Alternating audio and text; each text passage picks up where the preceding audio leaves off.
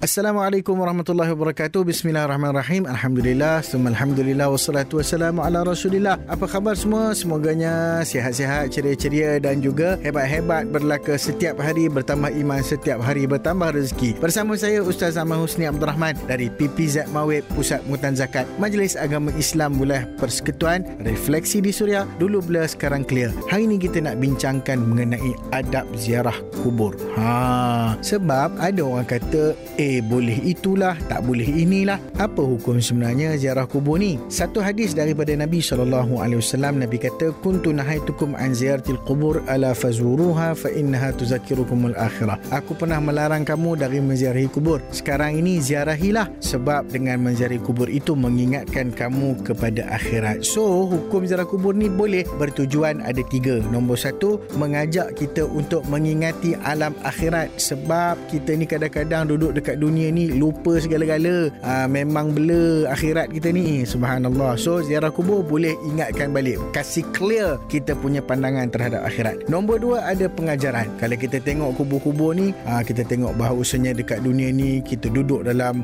uh, mungkin bangunan yang tinggi-tinggi rumah yang sangat hebat. Akhirnya kita akan berumah di dalam tanah dalam kawasan yang sempit tujuh kali tiga tu sahaja. Itu antara pengajarannya lah. Nombor tiga ziarah kubur ni boleh lembutkan hati kita. Kalau yang keras-keras tu pergilah ziarah kubur. Yang payah nak terima nasihat tu ziarahlah kubur supaya dapat lembutkan hati kita. Satu peristiwa berlaku terhadap Sayyidina Osman radhiyallahu taala anhu. Satu hari dia pergi ziarah kubur dia menangis-nangis dekat kubur. Lalu orang tanya dia wahai Sayyidina Osman cerita syurga dengan akhirat kau tak menangis? Bila kau ziarah kubur kau menangis? Kenapa? Jawab Sayyidina Osman dia kata Nabi pernah bersabda bahawasanya kubur ini adalah seawal-awal stesen untuk menuju akhirat. Dia persinggahan pertama pertama. Kalau selamat dekat kubur ni, maka selamatlah apa yang selepasnya. Tapi kalau tak selamat yang dekat kubur ni, maka yang selepasnya juga akan sukar dan jadi tak selamat. So, dah clear semua sekarang? Okey, sekarang ni kita nak bincangkan. Kalau dah orang lalu dekat kubur ataupun orang pergi ziarah kubur, apa benda yang nak dibaca?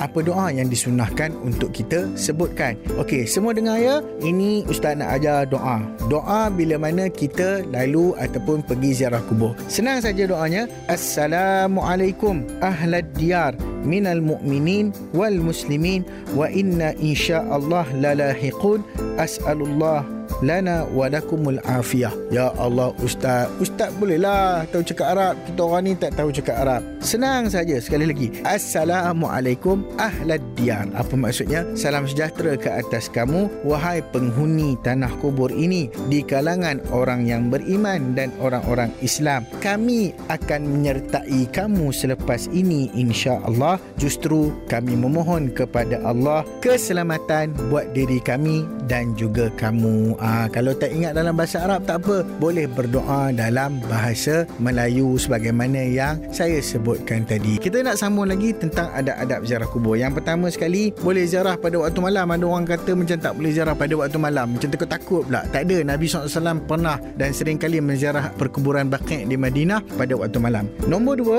sunat kita buka selipar atau kasut ketika mana kita menziarahi kubur. Sebab Nabi SAW pernah nampak seorang lelaki yang memakai terompah di atas kubur Nabi arahkan agar terompah itu dipecat ataupun dibuang aa, atau ditanggalkan sebab menghormati orang-orang Islam yang berada di bawah sana tu. Aa, pernah satu ketika Imam Malik radhiyallahu anhu turun ke bumi Madinah sampai saja dia ke kota Madinah tu dia terus pecat ataupun buang selipar dia. Sebab apa? Sebab dia kata aku menghormati tuan punya bumi Madinah ni iaitu Nabi SAW aku tak nak aa, menyakiti aa, baginda Rasulullah SAW aa, itu sampai begitu adabnya. Yang ketiga larangan untuk duduk-duduk di atas atas kubur terutama pada hari perkembumian. Yang keempat, tidak boleh dibuat binaan yang hebat-hebat yang tinggi-tinggi macam kondominium lah pula jadi kubur tu di atas kubur. Sebab apa? Sebab ada satu larangan daripada Nabi SAW tidak boleh dijadikan kubur itu sesuatu bentuk yang dimuliakan kecuali diratakan. Imam Nawawi sebut dalam mazhab syafi'i yang boleh dinaikkan hanyalah sejengkal dan perlu diratakan. Itu adabnya dalam kita men- menjaga tanah kubur. Yang seterusnya tak payahlah nak sembang-sembang benda-benda yang tak apa-apa. Ada orang pergi ziarah, pergi ikut orang tanam mayat dan sebagainya. Tapi duk sembang benda-benda merapu,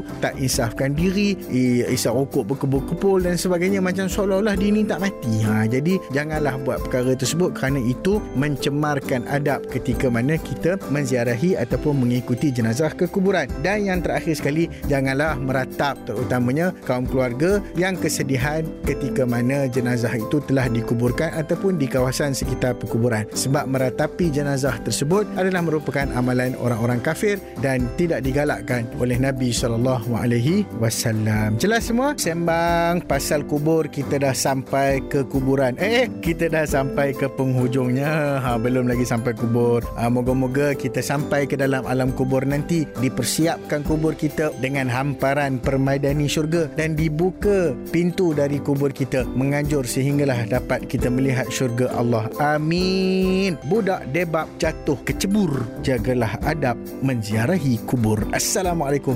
warahmatullahi wabarakatuh.